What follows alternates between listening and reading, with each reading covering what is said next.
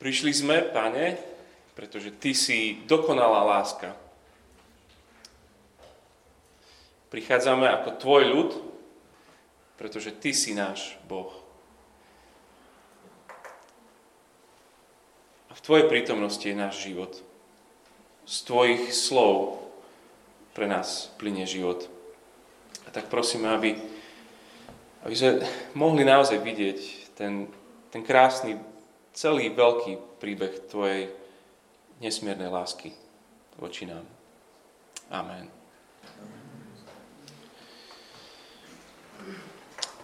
Ak ste tu už párkrát boli, tak určite ste počuli, že častokrát rozprávame o tom, že, že prečo vlastne existuje paradox. Na, na čo tu vôbec tento zbor je? A snáď, keby ste sa kohokoľvek vedľa seba spýtali, kto tu už chvíľku je, že by vám povedal, že sme tu preto, aby ľudia Bratislavy milovali Ježiša nádovšetko. Preto existujeme, preto, preto sme tu dnes, preto vôbec sme zakladali tento zbor a preto chceme zakladať ďalšie, aby ľudia Bratislavy milovali Ježiša nadovšetko. To znamená, že paradox chce byť o láske. Pretože keď spoznáš a keď, keď zažiješ osobne Božiu lásku ku nám vo svojom synovi, sám uvidíš, že Ježiš je najmilovania hodný že je nekonečne viac ako kariéra. Možno preto si sa nasťahoval do Bratislavy, alebo si ostal po škole v Bratislave, že, že tu môžem svoju kariéru rozvíjať. Alebo že tu môžem viacej zarobiť, než tam u seba, odkiaľ som. Alebo Ježiš je viac než toto. Ježiš je dokonca viac než rodina, ak máš. Deti, ak máš. To sú radikálne je to vôbec povedať, že že to najviac, čo máš v živote, že Ježiš je nekonečne viac. Tvoje zdravie, pohodlie, že všetky ostatné lásky zapadnú na svoje správne miesto, len ak Ježiša milujeme nad toto všetko. Všetky ostatné lásky blednú, keď, keď naozaj vidíme Ježiša, aký skutočne On je. O akej láske k Ježišovi ale rozprávame, keď rozprávame, že, že milovať Ježiša nadovšetko. Je to poslušná láska, o ktorej hovoríme, alebo je to, je to slúžiaca láska, je to obetujúca sa láska, je to verná láska. Aká láska? Určite je aj poslušná tá láska. Biblia je plná toho, že ten, kto miluje, ten, ten poslúcha Ježiša Krista. Určite je to aj obetává láska, aj verná láska, aj slúžiaca láska. Ale chcel by som sa s vami pozrieť na ten celý biblický príbeh, lebo práve že v ňom uvidíme, že v jadre tohto biblického príbehu jadro kresťanstva nie je o našej láske voči Bohu, ale v prvom rade o Božej láske k nám, k ľuďom, vo svojom Ježišovi, vo svojom synovi Ježišovi Kristovi, o jeho vášnivej láske. Od začiatku príbehu Biblie až po jej koniec skutočne môžeme sledovať Božiu romantickú lásku. A až tak my odpovedáme svojou láskou, tým milovaním Ježiša nadovšetko. Osobne, vášnivo a horlivo. Keď začneš čítať Bibliu, nemusíš dlho čítať, skoro hneď na začiatku, natrafíš na túto tému. A keďže obraz, ktorý si Boh vybral, je manželstvo, ten zmluvný vzťah romantickej lásky, on narazíš na ňo úplne na začiatku Biblie. Manželstvom Biblia začína a manželstvom Biblia aj končí. Sú to akoby také zátvorky celého biblického príbehu. Na začiatku máš nejakú svadbu, Adama a Eva, a, a na konci máš tiež svadbu, to, čo čítal Martin na začiatku, že že príde nevesta ku svojmu ženichovi. A téma manželstva nie je len teraz zátvorky, ale téma manželstva je niečo, čo aj všetky možné tie ostatné témy Biblie spája. A tá kniha Veľpiesen, ktorú máme teraz, nie je naozaj nejakým iba bizarným um, výstrelkom v tomto. Muž a žena ako jedno telo je v prvých kapitolách Genesis pri stvorení. Kristus a církev ako ženich a nevesta je obrazom spasenia. A Kristus ženich a nevesta je obrazom aj toho nového stvorenia. Proste akoby ten operačný systém, ten veľký príbeh, na ktorom všetko ostatné príbehy Biblie sú, sa všetky odohrávajú na tomto. A keď máte Bibliu, alebo keď nemáte, počúvajte tento text z 1. Korinským 6, verše 15 a 16. Sú to slova, ktoré napísal apoštol Pavel do jedného zboru, ktorý bol v Korinte. A tam akurát proste riešia to, že, že niektorí tí, tí veriaci v tom zbore a chodia do chrámov a, a chrámy boli spojené s, s rituálnou prostitúciou a Pavel sa k tomuto tam vyjadruje, ale nejdem teraz riešiť tú, tú ich morálku, ale jednu zvláštnu vec rozpráva v týchto veršoch. 1. Korintianom 6, 15 a 16 sa ich pýta, alebo či neviete, že kto sa oddáva neviestke, je s ňou jedno telo. Veď sa aj hovorí, budú dvaja jedno telo. Cituje Genesis. Kto sa však oddáva pánovi, je s ním jeden duch. On spája to, že, že muž a žena sú jedným telom a hneď za tým povie, že kresťan a Kristus sú to isté. Len viac.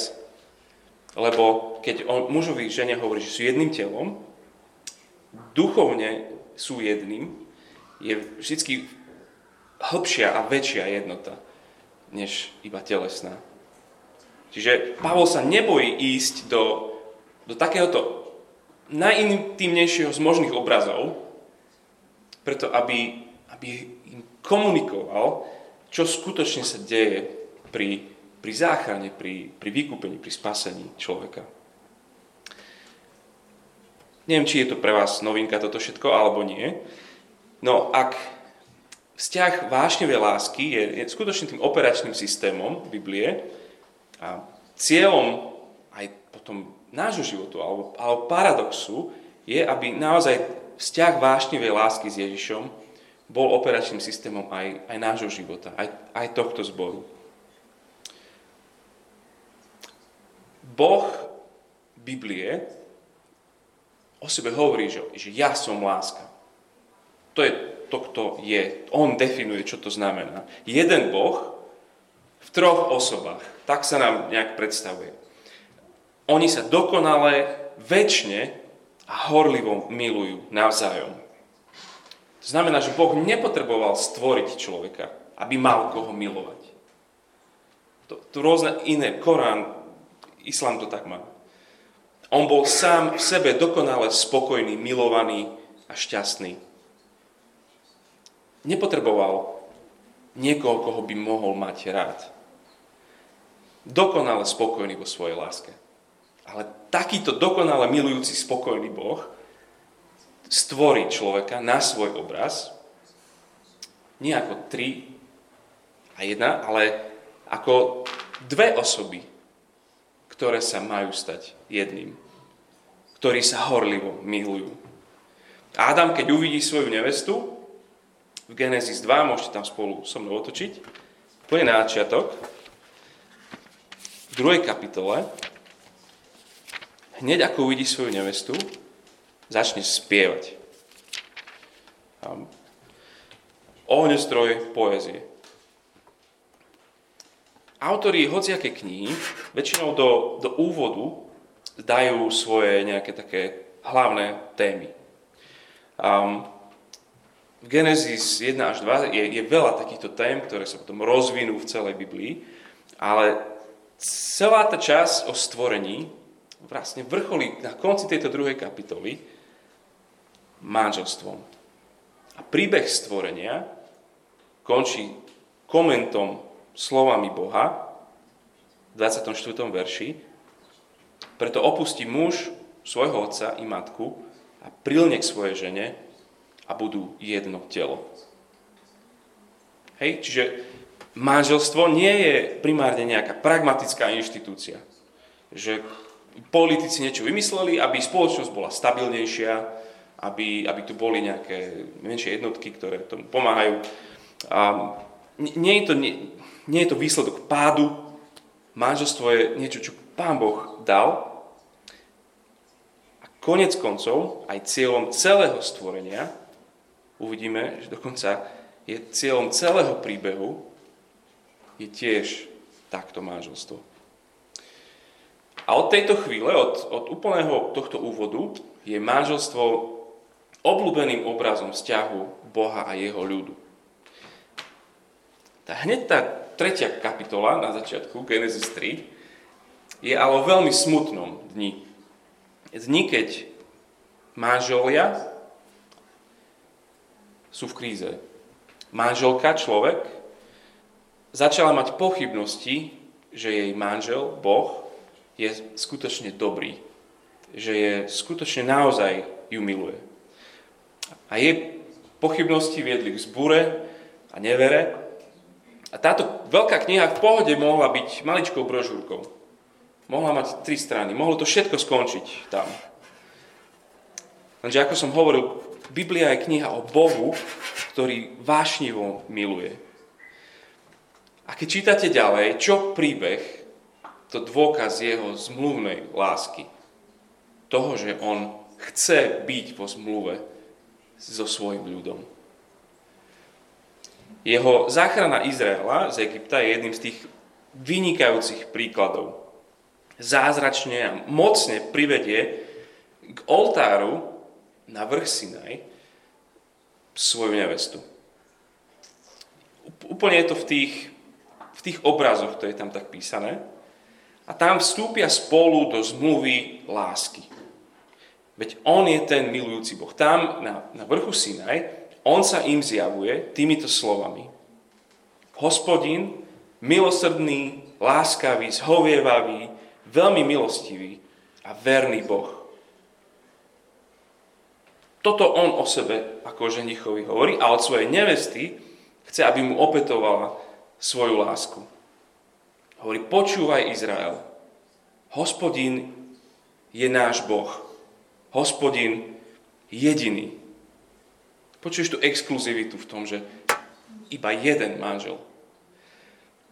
Milovať budeš hospodina celým svojim srdcom, celou dušou a celou silou. Na vrchu Sinaj vstúpi do manželstva Boh so svojim ľudom. Ale ešte nedohrá ani orgán, ešte ani, ešte ani nevídu z kostola von, už tam čítame o tom, ako Izrael tancuje okolo zlatého telaťa. Okolo milenca.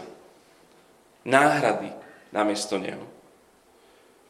Ako sa cíti manžel, keby vyjde z obradu a nájde svoju nevestu s iným. Akože najväčší paroháč dejín. A toto sa opakuje znova a znova a znova a znova. Vlastne celý, celý príbeh starej zmluvy je príbeh tohto znova a znova a znova. Úlohou prorokov bola, bol, bolo volať tento neverný ľud, túto manželku i za manželkou a povedať jej, poď späť k manželovi. Jeden z tých prorokov bol Jeremiáš, 3. kapitola hovorí, vráťte sa odpadlíci, znie výrok hospodina, lebo ja som vašim manželom. O pár veršov ďalej, no ako neverná žena opúšťa svojho druha, tak ste ma neverne opustili vy, dom Izraela. Znie výrok hospodina. Prorok za prorokom, proste poď naspäť, manželka. Poď naspäť. I- Izaiáš, Hovorí, tvojim manželom je predsa tvoj tvorca. Hospodin zástupov je jeho meno. Tvojim vykupiteľom je svätý Izraela. Nazýva sa Bohom celej zeme. Čítajte tých prorokov. Toto je ich príbeh. Toto je ich úlohou. Nájsť tú nevestu zatúlanú a volať ju späť svojmu manželovi. Tak ako Adam, keď uvidel prvý raz svoju Evu, spieval nad ňou. Presne tak hospodin chce spievať znova nad svojou nevestou. Prorok Sofoniáš hovorí, že v tvojom strede je hospodin tvoj Boh, hrdina, čo zachraňuje. Radoste nad tebou jasa, svojou láskou ťa tíši, zvučne nad tebou plesá. To je presne to, čo ten Adam nad Evou na začiatku. Je to proste silný motív celej starej zmluvy. Jedna z hlavných tém. Ako my rozumieme Bohu? Keď, keď sa povie Boh, čo, čo ťa napadne? Čo to je zač? Ako sa On správa k ľuďom? Ako nezastaviteľný milenec. Dokážeme vnímať my celý tento Boží príbeh ako príbeh romantickej túžby Boha po svojej neveste. Nie preto, že mu chýba láska, lebo, lebo on sa cíti nejaký neúplný bez nej. To je somarina. On je, on je dokonalý Boh celú väčnosť. Otec syna dokonale miluje, syn otca, duch je duchom lásky, ale potom aj náš hriech. Ak si, ak si Boha predstavíme tak neosobne, taký proste ďaleko a, a nemá to nič spoločné s vášňou láskou, vzťahom a zmluvou, hriech není až taký veľký problém. Ak skutočne by sme vnímali Boha ako, ako milujúceho človeka, milujúcu osobu, náš hriech potom nie je porušením nejakého neosobného zákona. Ale zhrešiť znamená zraniť toho, kto ťa miluje nekonečnou láskou. Už si mal niekoho, kto si vedel, že ťa miluje a ty si ho zranil. Zradil. Možno rodičia, možno manžel, možno, možno deti, možno najbližší priateľ. Toto je hriech. Oveľa väčší. Voči oveľa väčšiemu milencovi, než sú títo, ktorých som menoval. OK. Videli sme, že, že teda stará zmluva je, je úplne plná motívu manželstva. A môžeme si to proste predstaviť, že, že tam sú tieto rôzne motívy, obrazy, proroci a všetko toto, ako keby to boli rôzne farby, z ktorých potom písatelia novej zmluvy malujú, malujú nový obraz. Takže keď sa dostaneme do, do novej zmluvy, ona začína príchodom Božieho syna na svet jeho život a jeho skutky častokrát opisované ako skutky lásky. Najznámejší verš, ktorý možno každý už stokrát počul, Jan 3.16, alebo tak Boh, čo robil? Miloval svet. Evangelisti, apoštoli, Kristus miloval církev a vydal za ňu seba samého. Skutky tohto Božieho syna sú skutkami lásky. To bol prvý zázrak Ježiša, ktorý, o ktorom hovorí, že toto bola prvá vec, prvé znamenie. V káne Galilejskej na svadbe premenil vodu na víno. Hej. Znamenie toho, že sa začína skutočná veľká svadobná hostina. Že kto prišiel? Ženich. O čom boli jeho kázne a jeho podobenstva? Mnohé napríklad v Matúšovi. Nebeské kráľovstvo sa podobá kráľovi, ktorý vystrojil svadbu svojmu synovi. Kto je ten syn? Kto je ten ženich? Ježiš. Čiže čítame novú zmluvu, nevieme uniknúť tomu, že, že Ježiš naozaj naplňa všetky tieto obrazy a ilustrácie starej zmluvy, že to prišiel ženich. Ženich prišiel. Boží syn je ženich. Sám to o sebe hovorí. A prišli za ním, že prečo nepostia a prečo nie sú viacej nábožní tí jeho najbližší apoštoli, učeníci. Či, či môžu svadobní hostia smútiť, kým ženích je s nimi. Príde však čas, keď ženích bude vzatý. A hovorí to na, na viacerých miestach. Ja som ženích. Čiže nie je to novinka. Prišiel ženích, Boh sám sa stal človekom, aby prišiel a, a zbalil nevestu. Prišiel, aby si ju získal späť. Aby zaplatil za ňu výkupné, to najdrahšie možné veno.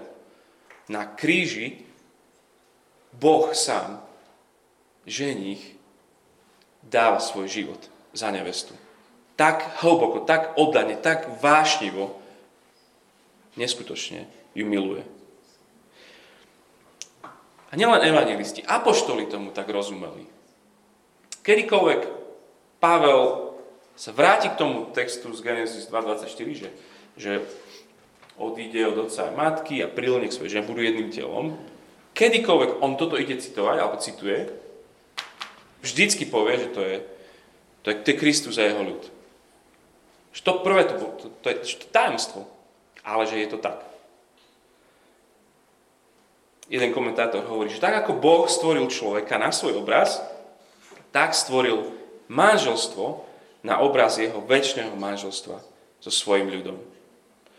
Proste vrchol stvorenia bolo prvé manželstvo a vrchol nového stvorenia bude to konečné manželstvo ženicha Ježiša Krista a jeho nevesty, jeho církvy. Apoštol Pavel hovorí Korinským na inom mieste, že, že, že horlím za vás Božou horlivosťou a zasnúbil som vás jednému mužovi, aby som vás priviedol Kristovi ako čistú pannu. Ten zbor v Korinte, on považuje, že, že, že, že ja som vás zaslúbil, vás ako zbor, Kristovi, a ja sa starám, ja, sa chcem starať o vás, aby, aby som vám pomohol dostať ku Kristovi, ako jeho nevesta. Čistá. V týchto termínoch, v týchto obrazoch, v týchto slovách, v starej zmluve, v novej zmluve, ide, ide tento jeden obrovský príbeh stále. A na konci poslednej knihe, niečo čítal Martin, ale o dve kapitoly predtým, je baránková svadba. Kristova svadba. Kde sa píše, že rádujme sa a plesajme, vzdávajme slávu, lebo nadišla baránková svadba a jeho nevesta sa pripravila. Ako sa pripravila, o tom čítal Martin, on ju ozdobil. On ju pripravil. A teraz bude spolu s ním. A mohli by sme množiť proste biblické texty, mohli by sme ísť do, do ktoré, ktorejkoľvek knihy skoro v Biblii a našli by sme tam tento motív lásky, zmluvnej, romantickej, vášnivej lásky Boha a človeka. A niekedy je možno užitočné neísť do, do hĺbky jedného textu, ale vidieť taký ten zoom out obraz celého, celého biblického príbehu. Ako Biblia skutočne rozpráva príbeh manželského milostného vzťahu. A ak Boh tento obraz tak často používa, niečo nám tým chce hlboko, hlboko povedať. A keďže motiv manželského milostného vzťahu je, je dominantným príbehom Biblie, chceme, aby bol dominantným príbehom našich bohoslúžieb keď sa církev stretne. A preto počas tejto jesennej série budeme, budeme vyučovať o, o liturgii ako o mileneckom dialogu. Jano a Martin budú, budú o tomto kázať. Keď, keď Boh volá svoj ľud k sebe a v jeho ľud prichádza. A prichádza, ktorý chce mu, chce mu vyznať svoj hriech a on, on ich miluje a odpúšťa im jeho hriech. Jeho, jeho ľud ho chváli a on k ním hovorí. A potom sa stretnú spolu pri stole, kde majú skutočne spoločenstvo. A potom ich znova vysiela ako svoj ľud do celého sveta. Toto je, toto je príbeh bohoslúžieb, aj tých našich. Chceme o tom viacej explicitne rozprávať, že, že ten, ten operačný systém Božej lásky, aby sme videli, ako je, to, ako je to explicitne aj v tom, keď sa my tu stretávame. V našich piesniach, v tom, ako, ako, ako spievame, čo rozprávame, podľa my máme taký, taký imič, zbor, že, že hejtíme piesne, ktoré vyjadrujú tak trošku úprimne alebo viacej intimne dôverné pocity lásky voči Bohu. Lebo to je také, uh, akože Jesus is my boyfriend. Hej, toho sa bojíme, a, a potom, potom radšej vôbec, vôbec tam neideme. Veľpieseň tam ide. Naša evangelizácia. Rozprávať o horlivej láske Boha, ktorý vo svojom synovi zaplatil za naše výkupné. Ako naša pastorácia, ako, ako sa chceme pozbudzovať navzájom v tom, že či skutočne prežívame a vnímame, rozumieme tomu, že Kristus miluje mňa. Pre Pavla to bolo, že, že tomu zmenilo svet. A on to píše aj týmto korinským, v tom prvom texte, čo som čítal, že Kristus, kresťan, stali jedným duchom. Ešte niečím hĺbším, ako keď je muž a žena jedným telom. Akože kam teba tvoje myšlienky zavedú, keď si to predstavuješ, neviem. Ale on nás tam nesie že, že, to, je, že to je neskutočná vec. A potom naše osobnej zbožnosti. Keď, keď ty otváraš ráno Bibliu, koho hlas tam počuješ? Niekoho učiteľa, ktorý, ktorý akože, či si si ma dneska prečítal?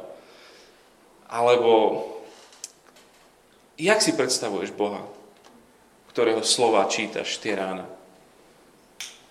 Keď sa modlíš,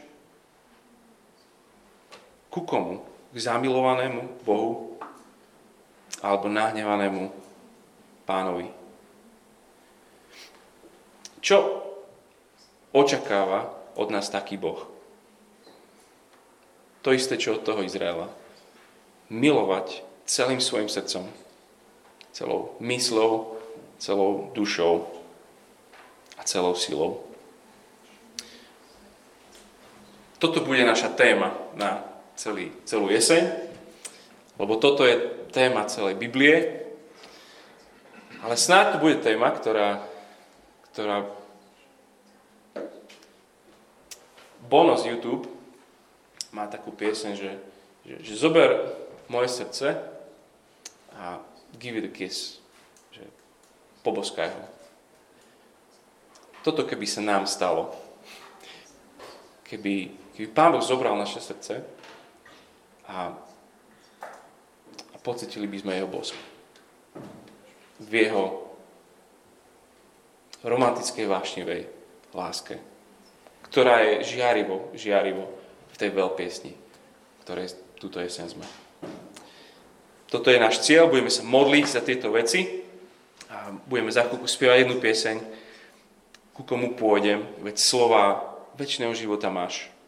Toto sú slova, jeho slova sú, sú slova, ktoré nám dajú skutočne život. Sa budem krátko modliť a potom budeme spievať túto pieseň. Milujeme ťa, náš Bože, pretože Ty si ako prvý miloval nás. Ďakujeme ti za príbeh lásky, ktorý je hlbší, než sme si možno doteraz videli, ktorý je vzrušujúcejší a vášnivejší, než sme, než sme sa odvážili vôbec myslieť, že, že taký by si vôbec mohol byť. Prosíme, aby si zobral naše srdcia a poboskal ich, roztopil. Amen.